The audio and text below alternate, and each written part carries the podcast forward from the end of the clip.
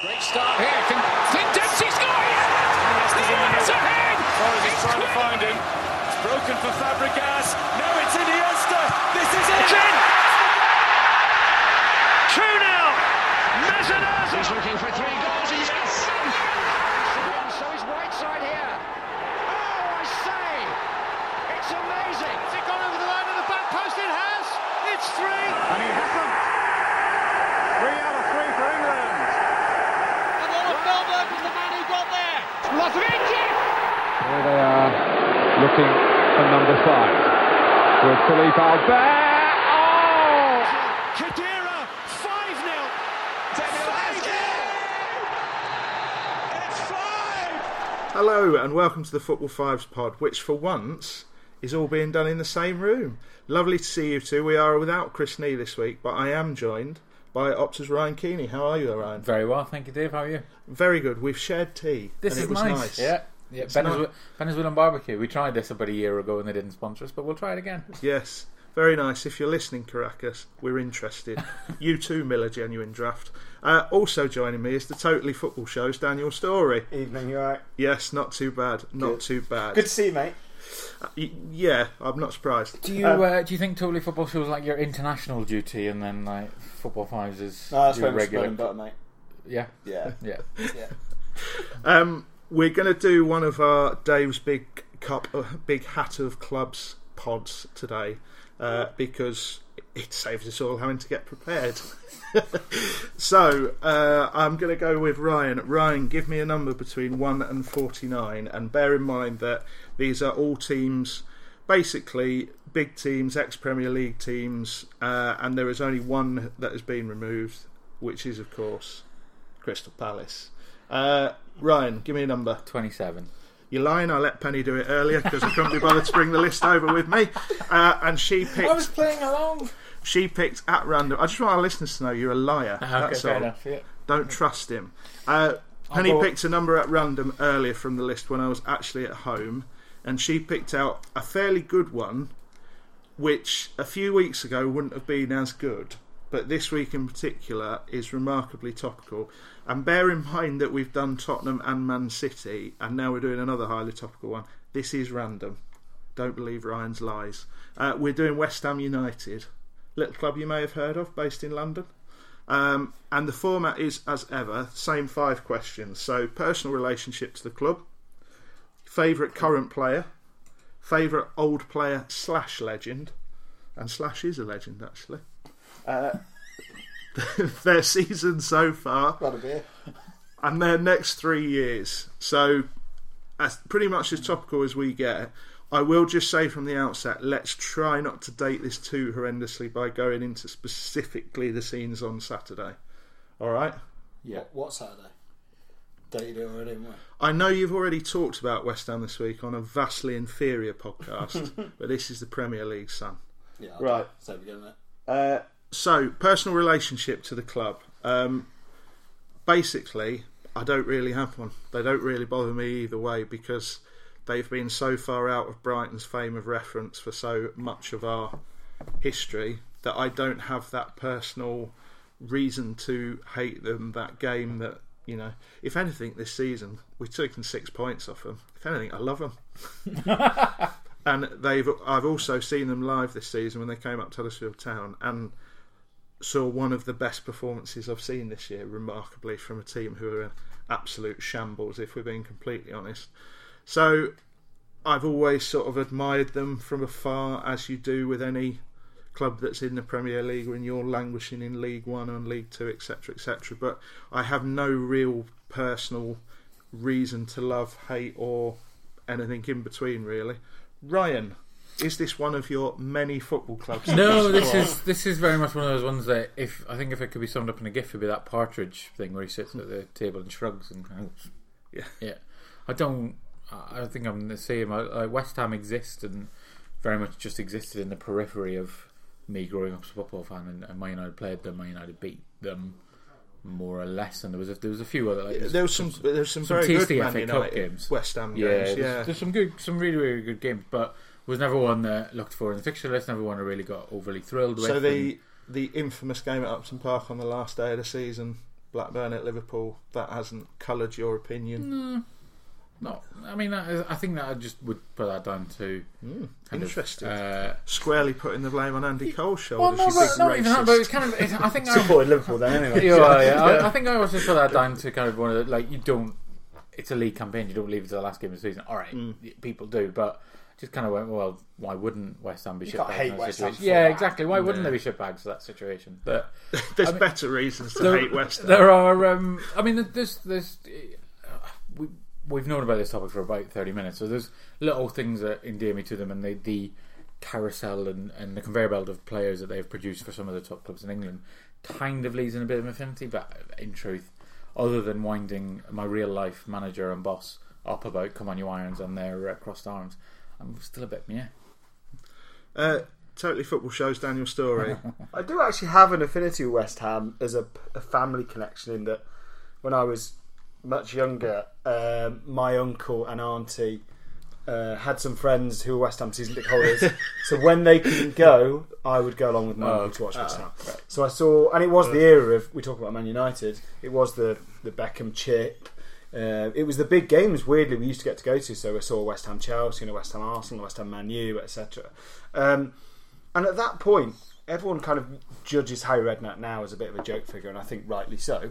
Um, but that whole West Ham academy and him bringing through players and creating an exciting team, actually, as a neutral, I kind of bought into that. You know, they did produce players who I'm sure we'll talk about later on, like Frank Lampard and Joe Cole and Michael Carrick and Rio Ferdinand, who were exciting players, and they were an exciting team, and they played pretty good football, I think. Um, they've become a shell of a club now, but yeah, I quite liked West Ham. Um, I, I, I think I, I think the only people that could really dislike West Ham are fans of Chelsea and Spurs and maybe Arsenal and, Millwall. rival. Yeah, The of Wall. course. Yeah, The Wall. But other than that, they're just a they're quite a nice club, I think. Until the last two years, and now you can pick anything they've done in the last two years and and feel Uh, pretty strongly against it. Uh, I don't, but I, that's not the club. No, that's that's, what I mean. at That's what I mean. Yeah, like, yeah, exactly. Yeah, there, there there are some nice people in the club, the fans, the community around it. Yeah, I think there's a lot of good people around West Ham and in West Ham. The problem is that, you know, it's owned by. the Dildo Brothers. Yeah, Yeah, the I Temple mean, of Dildoon. yeah, but uh, it's it's a funny situation really because I think we'll touch on that when we come to another question. But for a while, you could argue they were doing a pretty good job, and over the last, I would argue, three seasons, basically almost to the day where they got the stadium. The very day, I, I don't think they've made a right decision since, really. Apart from possibly sacking Bilic, who had to go at the time. But Everything else has just been an absolute volcano of vibrators, hasn't it? Yeah, but I mean, from where we stand, you gain an affinity or otherwise with the club generally from your ages between eight and eighteen, don't you? Not now. Um, Yeah. And at, at that age, for me, West Ham would have been between ninety three and between two thousand and two or three. I think they were a pretty likable club. But you see, this is I think I think this to go a bit broader. I think this is why I struggle to have an affinity with various clubs because they weren't on Brighton's radar. Hmm. We never had that game, that real needle game or anything like that. Yeah. So it's, I mean, if if yours is the partridge shrug. Mine is just a bloke fast asleep. Really. I just, you know, I admire some of the players they've had through there, but that's about it, really. Speaking of players, The, only, segue. the only bad thing they did do is buy Marlon Harewood at You've first, just which broke you, my heart. You've ruined his lovely You do- segue. yeah. Well, it wasn't. You don't do that on the Totally Football Show. You don't interrupt James Richardson, do you? yeah, listen, this got a is, good host. this isn't Jazz FM, son. it's more like Jizz FM. I mean, that's No, I mean, we are talking West Ham. Uh, right. Favourite current player. Um, I struggled with this far more than favourite old player, as we were discussing briefly before, because I don't think there is an array of particularly likeable players in there. None of us have gone for Cresswell, who I think is a good player yeah. uh, and who is consistently improving as well. But I'm going for Arnautovic because he is on his day he's unplayable. The problem is that day comes once every 15 games, and I happened this season to see that very day away at Huddersfield, where Dan will back me up here. Him and Lanzini up top was like watching Maradona and Messi in their pomp. I mean, um, they literally tied a four-man defence up in complete knots for half an hour.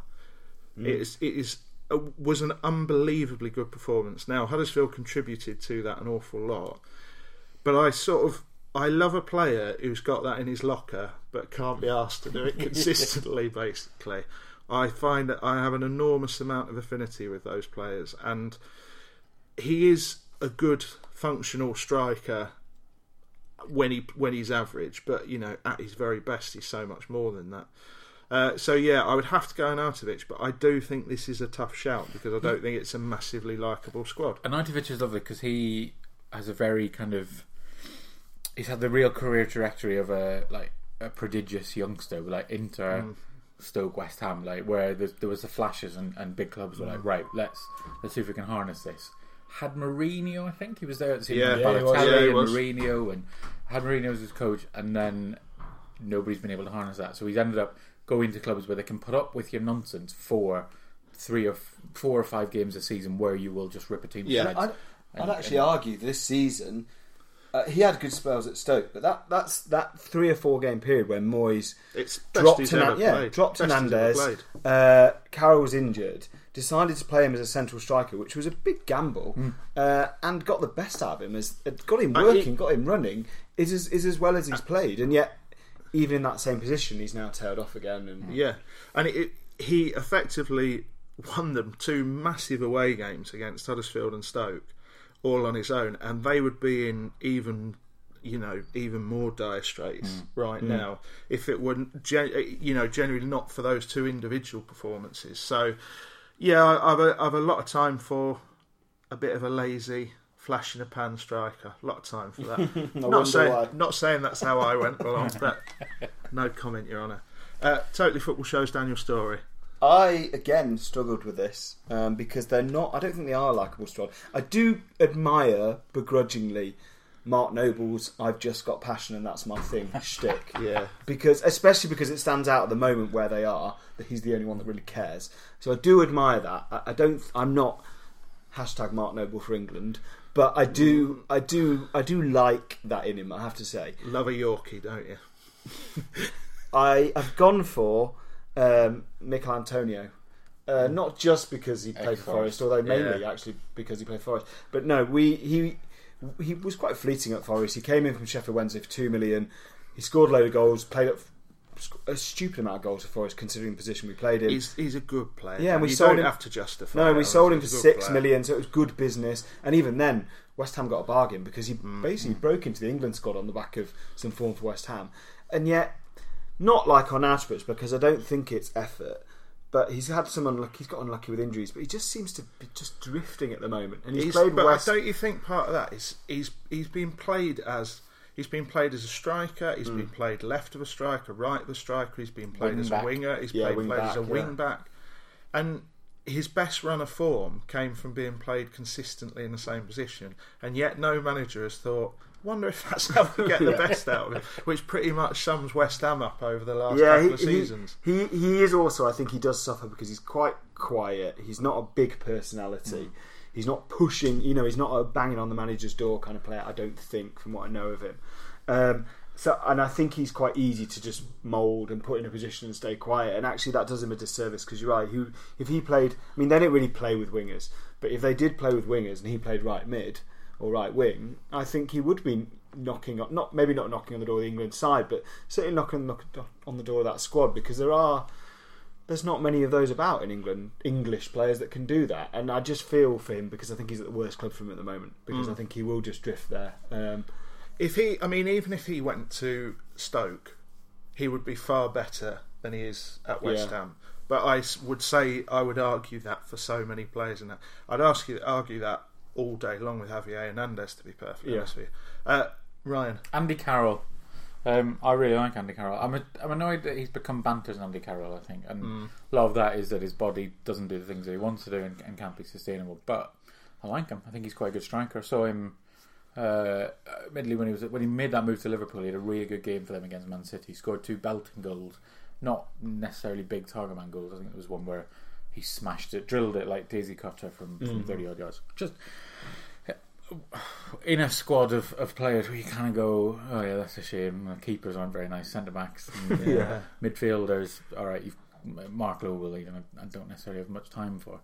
That yeah, there's a choice between Andy Carroll, Cresswell. I think you mentioned. Yeah, he's, he's nice, but yeah, so it's a big Andy. I think I think he's he's. It's a shame he's been as injured as he has, and I'm, um, I'm you know if he wasn't in, as injured so much, would he be as big as Harry Kane or something? I think that was earlier in the season. Yeah. Probably not, no, but still a very good Premier League striker. I think there's a there's a risk as well with with players who are injury prone too. Partly because we don't want to look into how horribly sad and tragic it hmm. is that their careers are being, their livelihoods are being, you know, affected by that. So it's easy to make it banter. It's easy to make it. Mm. Oh, Andy Carroll's injured again, just like it was about Darren Anderton and other players in the past. But actually, it must be absolutely gutting for, a, Yeah. especially someone like him who is so outwardly passionate mm. to mm. want to play every game. And effe- he's effectively a non-footballer at the moment, which mean, is pretty horrible. He hasn't helped himself by his whole No. having to live with Kevin, Kevin Nolan. No, no, no, and he was a silly know that, boy early There days. has been some banter. To Oh be yeah, fair. yeah. He's, So uh, Yeah. he doesn't get away scot free. It's not all about the injuries, but there is a there's a genuine quality I think about him. Yeah, I don't I think can get on board with. I, I don't know if you know this, but I'm quite partial to international football. And I would be extremely happy to be going into the World Cup with Harry Kane, Jamie Vardy, a fully fit Daniel Sturridge, and a fully fit Andy Carroll. Hmm. I'd be very happy with that as a set of four strikers. And to have been effectively robbed of two of them by injury is it's, it's tough to take, you know. And it must the mental strength I think you're right about the banter thing, but the mental strength it takes to get hmm. consistently injured and keep coming up is. Hmm.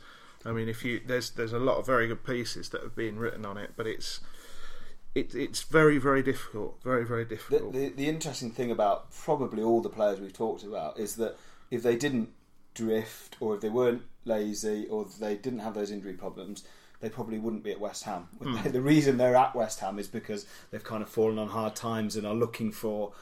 West Ham have become this home for players that are trying to get back to where they should be, and that's Yeah. for so long. You could see Daniel Sturridge, for example, going there, and right, he needs to g himself up, so he's going to go to West Ham and then get back. And and the problem I think for them is that if you have too many of those players, it just you become defined by those Yeah. players, and it kind of brings you down a bit. But yeah, I like Andy. I think he's. uh, Andy, Andy. first name Yeah, but I know his first name. yeah. Well it's, done. it's Andy. Yeah. Enough about Mr. Carroll. Um, Favourite old player. West Ham do have a decent pedigree here and do have a decent history, and I think we will be especially appreciative of that when we start talking about Sheffield. United and Stoke and various others. Um, I'm going for a player who didn't let me down like Theo Walcott did. I will let that go one day. Um, but Joe Cole, I have always loved, and he was brilliant for England. And I won't. Anybody who tells you he wasn't brilliant for England are completely misremembering it. He scored some unbelievable goals for England. He scored some important goals. He was brilliant in a side that was often functional. And at West Ham, that, that early couple of seasons where he just looked so different from anything we had. I mean, this was this was Paul Gascoigne incarnate. This was a little barrel-chested player playing with his elbows up, running past players. I mean, I, I remember a game against Arsenal that West Ham won. Um, Arsenal were playing in the yellow and black kit, and Joe Cole gave Vieira. Bear in mind, this was Arsenal Vieira. Bear in mind, this was you know Vieira in his pomp. Gave him the complete runaround for the entire game, and they actually picked out a moment where Joe Cole megged him and left him on his arse. And I mean, that's Patrick Vieira. That's that's some going. And I've never been able to bring myself to dislike Joe Cole for like many people have. You know, he was another one who became a bit bunt as Joe Cole when he went to Liverpool and hmm. with the injuries. I forget about Liverpool. Completely forget. Yeah, I mean, he's it's another one whose career was devastated by injuries, but the actual talent base he was working from was just an insane level, and he could do. He, I'm older than you. He could do things that I'd not genuinely not seen since Paul Gascoigne from an England player, and I sort of can't. As people who listen to this podcast will know, I can't really give him higher praise than that. And I, you know, I still I loved it when he turned up at Coventry and just necked one in for half season. You know, f- scored a few goals because there's a club I do have an affinity with, as I've spoke about here before, and I, I just I just think if it wasn't for the injuries and if he made I think if he'd gone to Chelsea in any other era other than the Mourinho steamroller, relentless era that that clipped the crea- creativity out of him slowly but surely, chipped away at it, I think he he would be you know well up there in Mm. terms of of the sort of clutch at the very top of the most gifted England it- have ever had. I think it's fair to say that there will, maybe even from him, there will be a a tinge of because to me, I like Joe Cole, but to me, it will always be a didn't quite work out career. Yeah. even though he played, But- had a great, you know, he played well Yeah. for England and, and won title at Chelsea, and It was that, like I say, he did he did brilliantly at Chelsea. He did Yeah. absolutely brilliantly. But the problem was it it drained him of the creativity. But if you look at England, go back and look at his England goals, and I swear to you, I think he got about I think he got ten or eleven, and hand on heart, honestly, eight of them are absolute beauties, like absolute beauties. people remember the Sweden one, I suppose. Yeah, Yeah. that's the one that jumps to mind. the the Sweden goal is of course the you know the the high point, the banner point. I mean, the technique to hit a volley like that from there and have it dipping down like that is just insane. But honestly, his England collection is decent, to say the least. Uh, totally football shows Daniel Storey. It's good, isn't it? I'm going for one of the old school uh, because West Ham kind of had a period between, let's say, early 70s to mid 90s, really, where they were. They won, the- well, they won the FA Cup, didn't they, in 1980? So that's unfair. But um, other than that, they were pretty mediocre. But it's an obvious shout, but Bobby Moore, who uh, obviously is known more for his England career than his West Ham career. But actually, West Ham the West Ham side of it is pretty sad. He almost people don't maybe realise about Bobby Moore that he almost missed the World Cup final twice. He almost missed the World Cup final because he had tonsillitis a few days before the game and was only just cleared to play. But more importantly, he almost missed the World Cup because he had a contract dispute with West Ham, and at that point, if players were out of contract, they were ineligible to play for their country. And he, he was on the knife edge of no- of not making the England squad because of that contract dispute. And he forgave West Ham for that, but when he then retired, um, he got treated yeah, incredibly he did get poorly. treated And by, by the FA, by the FA, and by and West by Ham. West Ham, Yes. yeah, by them both. He should have been. He should have been. Trevor Brooking is kind of front and centre of West Ham now, although fighting a losing tide at the moment. But that should have been Bobby Moore for so long, and they they, they left him on the scrap heap, quite frankly, and and that was, you know, it harmed West Ham and it harmed England. Um, but there's no doubt that for England, he is he's kind of front and centre of, of the two defining images, I think, which is one which is obviously lifting the Jules Rimet in '66, and the other one is the is the the image of him with Pele in 1970. And um, people assume, I think, that '66 was his peak because he captained his country, and I'm sure you'd see it that way. But he was a better defender in 1970. He had improved even from that point uh, in those four years, and he was runner up in the Ballon d'Or in '70 to um, to who would that have been to to Gerd Muller maybe '70 I think. Uh, yeah, I think so. Not going to pretend to know. No, I, I don't know. I think it's probably Gerd Muller. Uh, but yes, anyway, he or maybe Beckenbauer. I can't remember. Um, he was certainly picked in a World Eleven in '98. I think it was as a kind of all-time eleven alongside Beckenbauer in central defence. And, and Beckenbauer always said that Bobby Moore was a miles better defender than he was. He said he would have carried him through that team. Um, and I think now, partly because time has passed, partly because of how he was treated, and partly because sadly he died in '93, um, we have forgotten Bobby Moore because we don't see him anymore, and because we don't see him on television. Um, we forget how good he was. Um, he was the only player from the British Isles in that World Eleven. He was supreme, uh, and at West Ham he was kind of forgotten, which is a shame. He he was basically the origin of the clean shorts defender. Basically, he was just he was brilliant, absolutely brilliant. Uh, totally football show listener Ryan Keeney. I mean, we'll pretend I'm a listener. Um, Dan tells me to download it every week to help his numbers, and then not download it when he's not there. Uh, I mean, I wish that was true. That'd be excellent. I mean, I was looking through, and there there are. obvious kind of people that I think I could go with, and then a little part of me wants to pick Stevie Lomas um, or Jim Middleton, who I think is a bit of a spell there.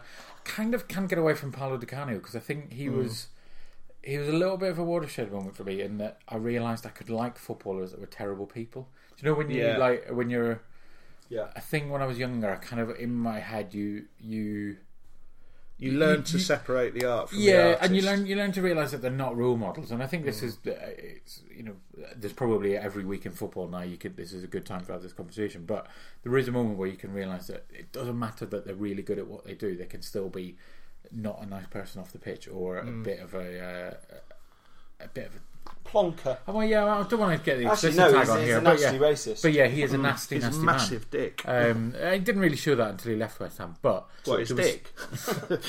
he actually but- fair played it at West Ham, didn't he? Because of that catch at Yeah. Paul Gerrard. Yeah, and, and there was a little bit of that. Yeah, he's a real. and there was he's real a real where- mixture of contradictions, Paolo Di Canio. Yeah, and there's like the moment where uh, like the West Ham Man United game at Old Trafford in the FA Cup, where Barthez tried to call his bluff by stopping and pretending there'd be an mm. offside, and Canio carries on and, and th- rolls it in, and, and then mm. turns around or runs off the ball, whatever. But there's the volley that he scored, and he was just that little bit of spark, and and.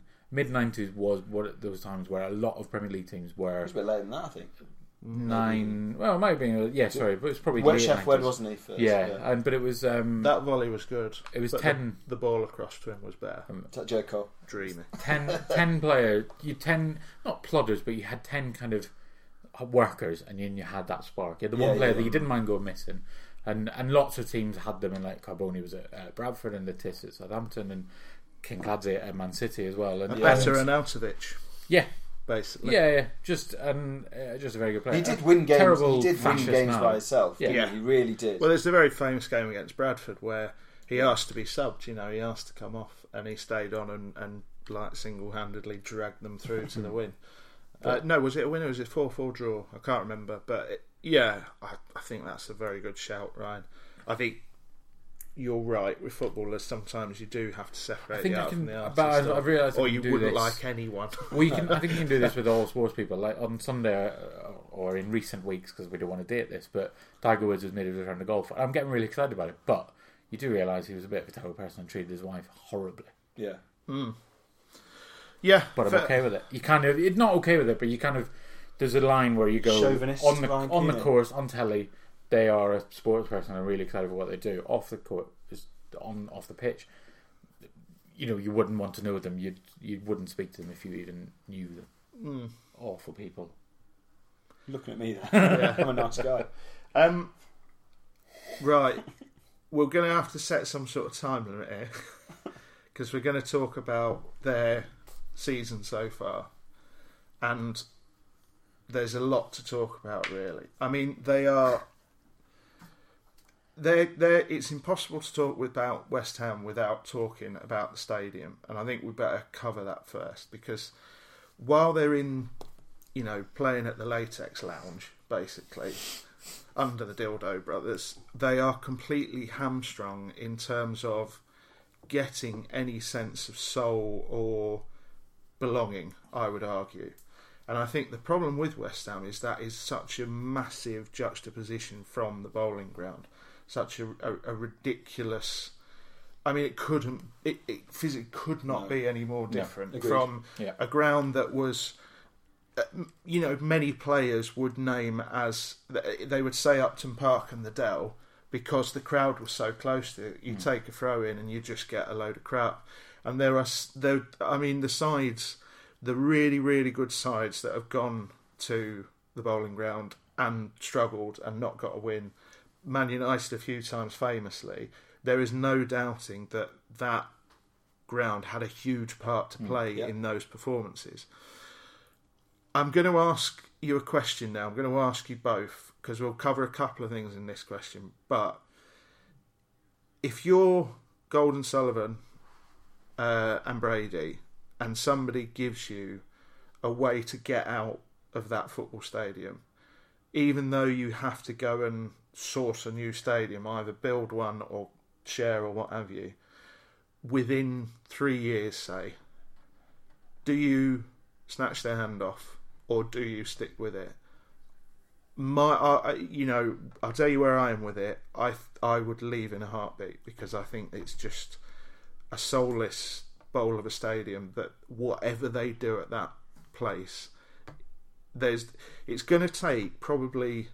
I mean, how many generations do you think it will take before people class that as West Ham's ground in their own minds? I mean, it's going to take at least four or five generations, isn't it? And I, I would jump at the chance. But Ryan, would you? I think so. I think I'd.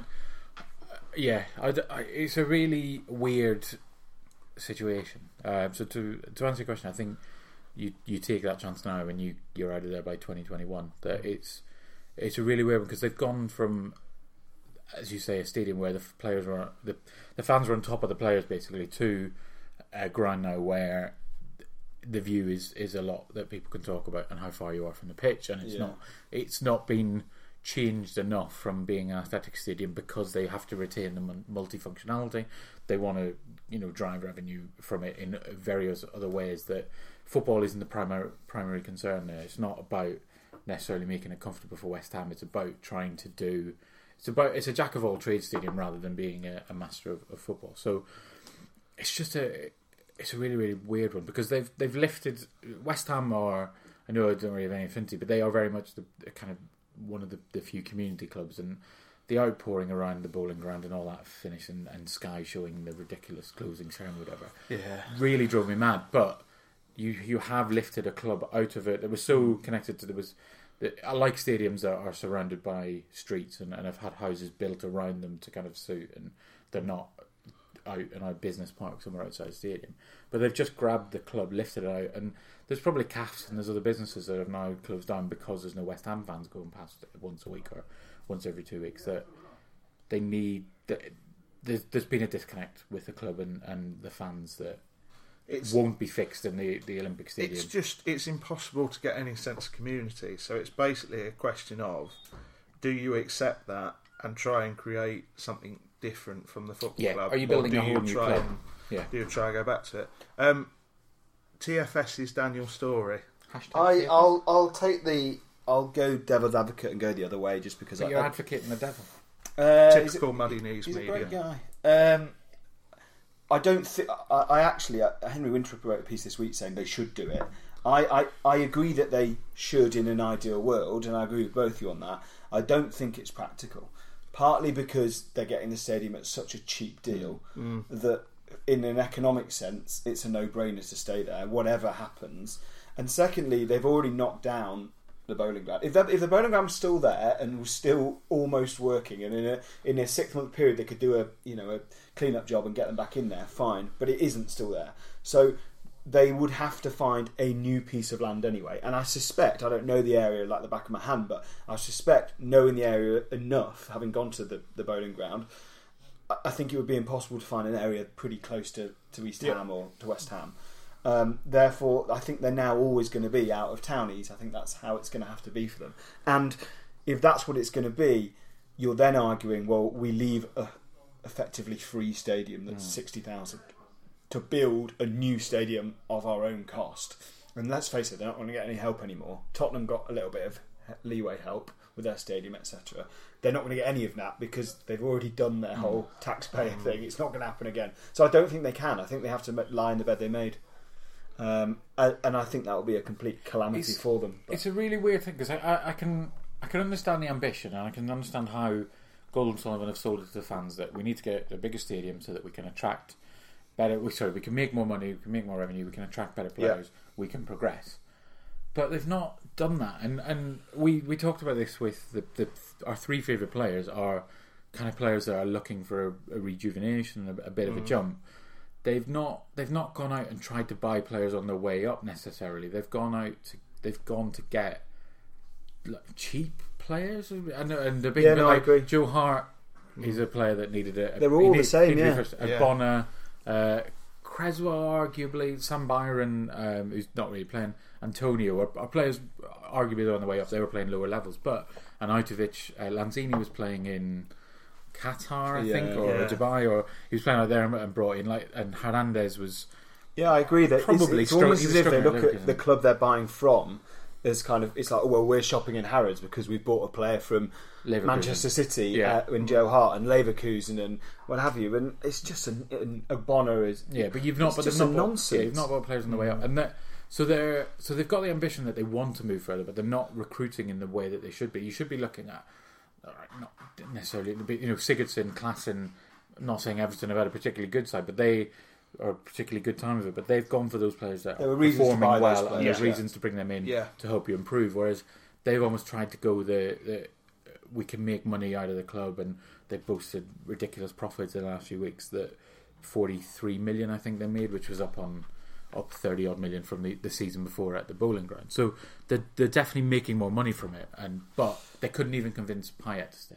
Yeah, that, hmm. I, I actually think the point you make there is a crucial part of it because I think the, that ownership, that's exactly what they do. I think they are a like a gold-plated football club. They think if you just put a bit of sheen on the front, everything will be all right, and we will all, you know, it'll all be a happy picture. But it doesn't work like that in football. You get found out if that's what you do. Hmm. If if you can't you can't fake that kind of love and connection between mm. fans and a club. And if you try and fake it, it's even worse than not even trying because the supporters just look at it and go, "Well, you- you're trying to mug us off here. You're making us look like fools, and we're not having it anymore." Mm. And they tried. They they did try lower ticket prices, etc., etc. But the, the the stadium move was managed appallingly anyway. You've But every, uh, I know what you're saying, Dan, about the lower ticket prices. But every time they put any sort of incentive up at West Ham, they can't write a press release without a caveat somewhere. It, uh, that is one of the.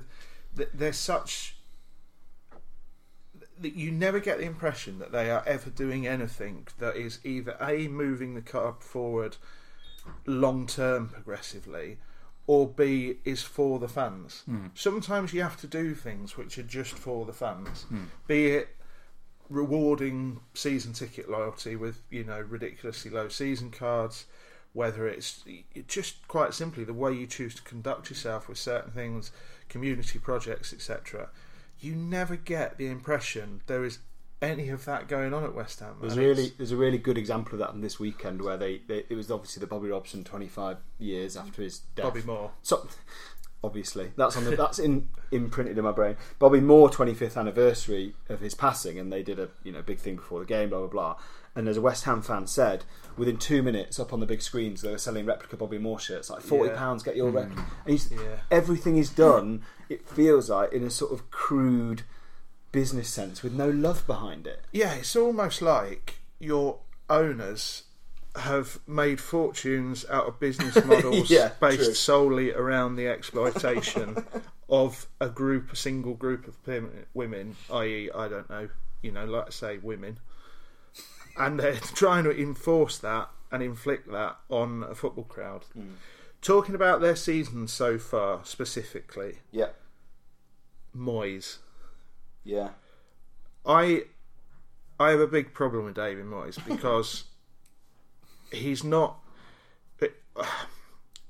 shit show at Man United, shit show in Spain, shit show at Sunderland, and I would say shit show so far at West Ham. There have been a few uh, moments where you could argue that potentially there was uh, slight amount of hope, but I cannot for the life of me understand why Moyes didn't take to be to be perfectly honest with you, take his medicine, take a championship job and just be a football manager again because he's he's not a firefighter. He was never when he's been successful at Everton, he was never firefighting. He was always long term planning.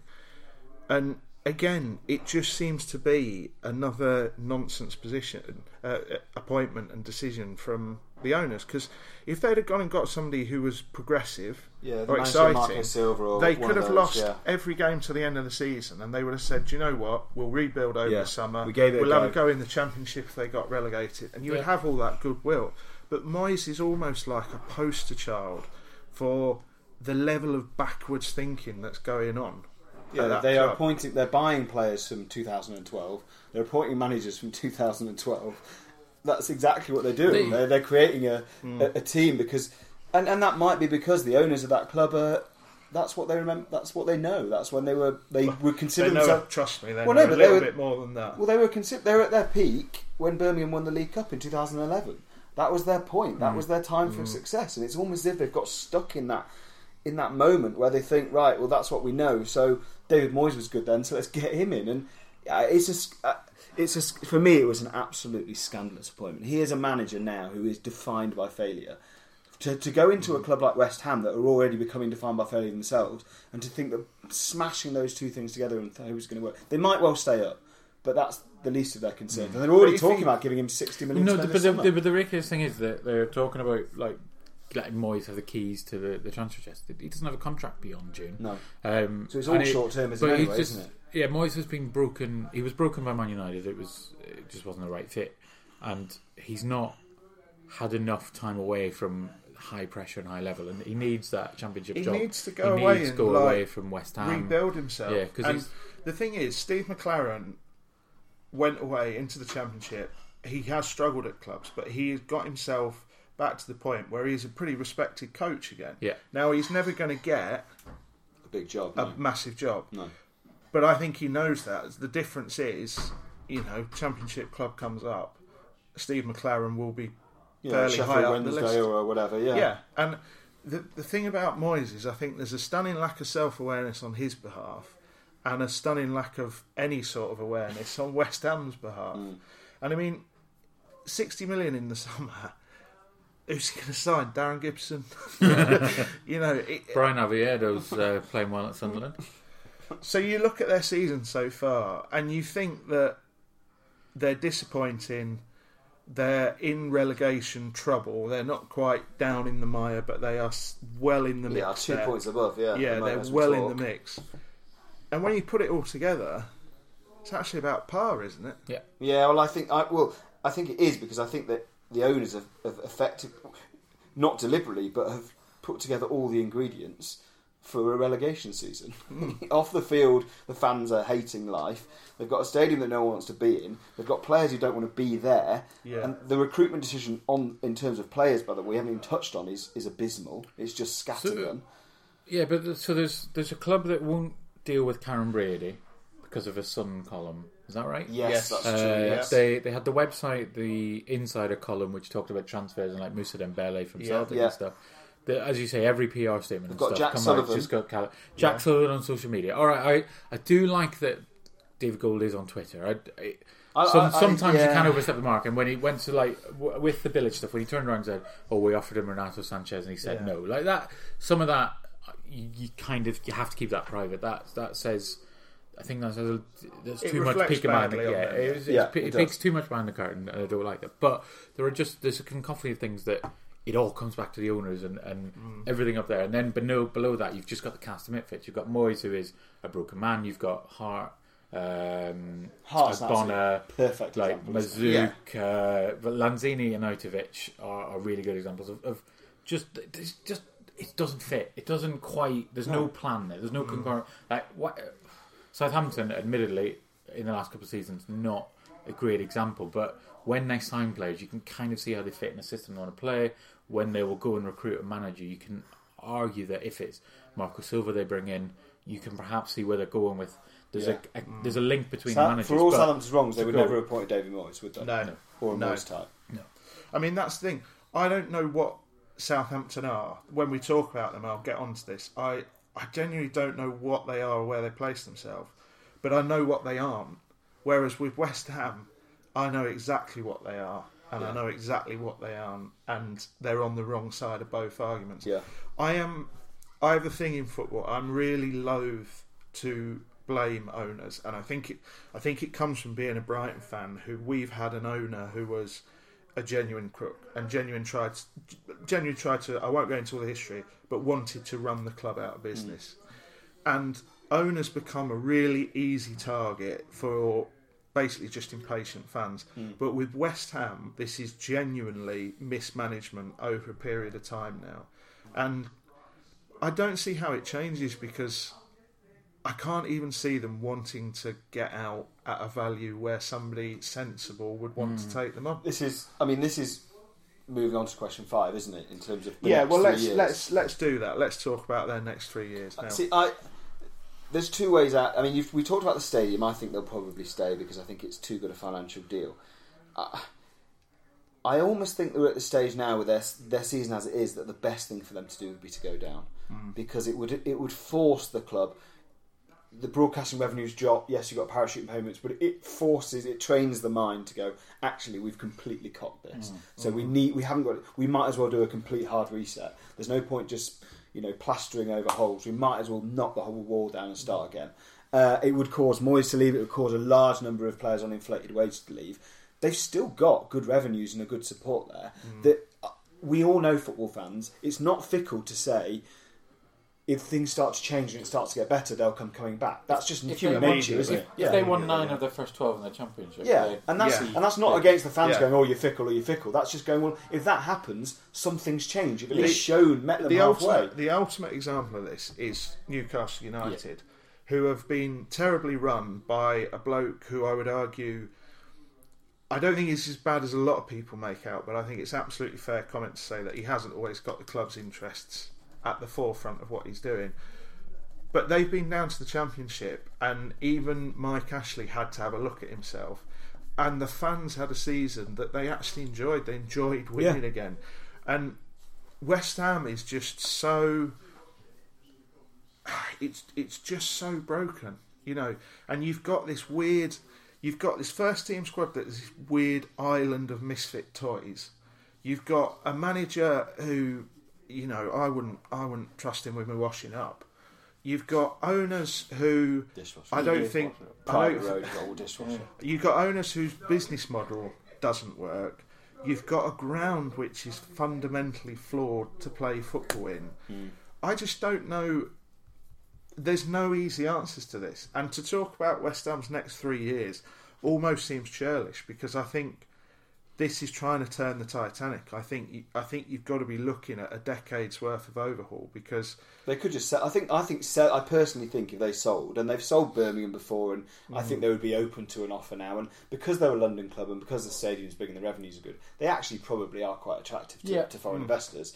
And Golden, Sullivan, and Brady will not, you know, without But without they- putting words in their mouth, they will not be too bothered who buys as long as they get a good price. But I mean, suspect. take, even even take the owners out of it. So they get sold tomorrow, right? We pull out of the Berliner Fußball Fives and go and buy West Ham, right? You do not sort that squad out in one transfer window. No, you I- don't, but I, I don't think you even can- think you sort it out in But two. I, I, I believe, and it's probably the case in all clubs, but it's something about West Ham that makes me believe it. That if you switched it, even if they saw that not that everything was fixed, but that at least they were There was they were movement, trying to yeah. make changes. I think everyone, because of how bad it's been this season, supporters would get on board with that, and I think it would help. I think it would hugely help. I and think- they, I think they're an, I still think they're an, an, an inviting club for players. Yeah. And I think they're an inviting club for owners. well, they still so- they still pay silly wages. I don't- so players are always going to go. maybe think- for the wrong reason. I don't think hmm. they were ever not an, an appealing club for players. No. Just think West Ham went after the wrong players. Yeah. That- That's the, the, the I'm not.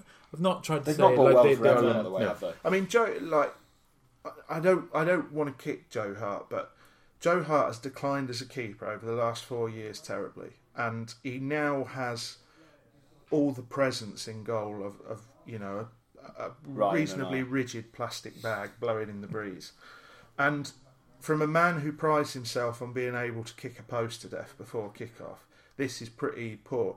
He should be in the championship again, doing a bit of rebuilding or accepting this, is is, who I where am I now, am. yeah. This is my level. But he is just the poster boy for where that squad is. Hmm. And I just think when we did, when we talked about Spurs, we had like sort of not relentless optimism when we talked about the next three years, but a slight so fear. much fun. But a slight fear Yeah. that It'll either be enjoyable or it'll. yeah, You know. because it, could blow up if Pochettino goes. They sell Eriksen, they sell a couple of others. With Man City, uh, it's just relentless optimism again, really, with the slight caveat that if Pep goes, how how on earth are they? I mean, even after this short time, how on earth do they even try to to replace him?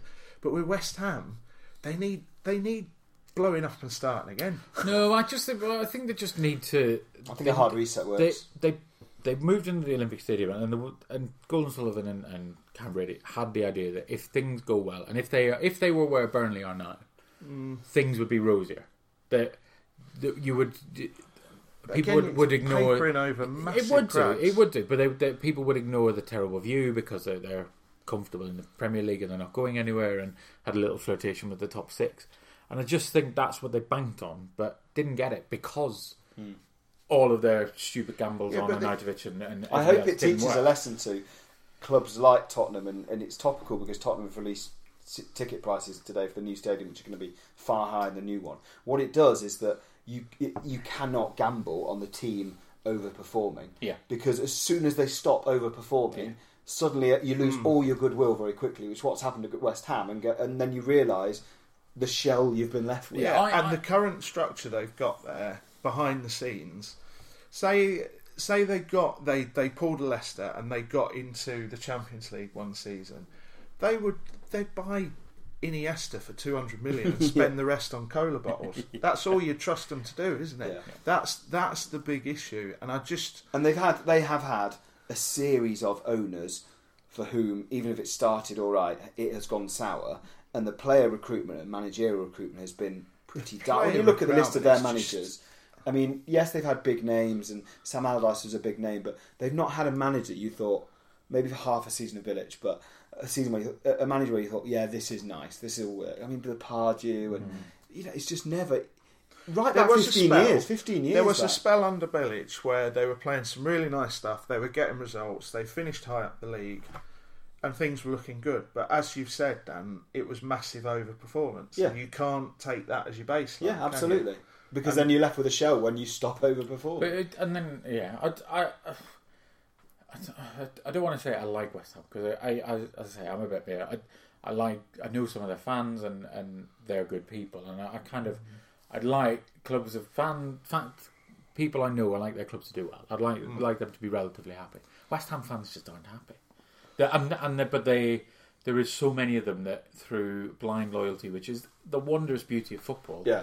are there at the Olympic Stadium many weeks, and they're some of them now leave. Like uh, people have told me they leave like fifteen minutes before because they can get out of the sh- um, what's the car? What's the shopping centre Westfield. called? Get out of Westfield before the traffic starts. But because if you leave on full time, you spend an hour sitting in the car park waiting for the traffic. But then no one's thought of any of that. No, No. and they can't have home games on Boxing Day anymore Yeah. because of the sales. It's just there, there was It's no a how-to guide. Yeah. This Yeah. season and previous seasons is basically a how-to guide in how to cock up a, f- a football Yeah. Mm. and how to lose, wi- how basically how to alienate your supporters, isn't it? They've, they've lifted a So all really good news, yeah. They've li- well, they've lifted a really nice close knit community out of where everybody's happy. Tried to drop them in somewhere and become this shiny touristy club, and it's not worked in a big, terrible way. With that overwhelming tide of positivity, I think we shall leave it there. Say goodbye, Optus Ryan Keeney. Bye bye. Say goodbye, Premier League World's Daniel Storey. Goodbye. And I'll say goodbye. Bye.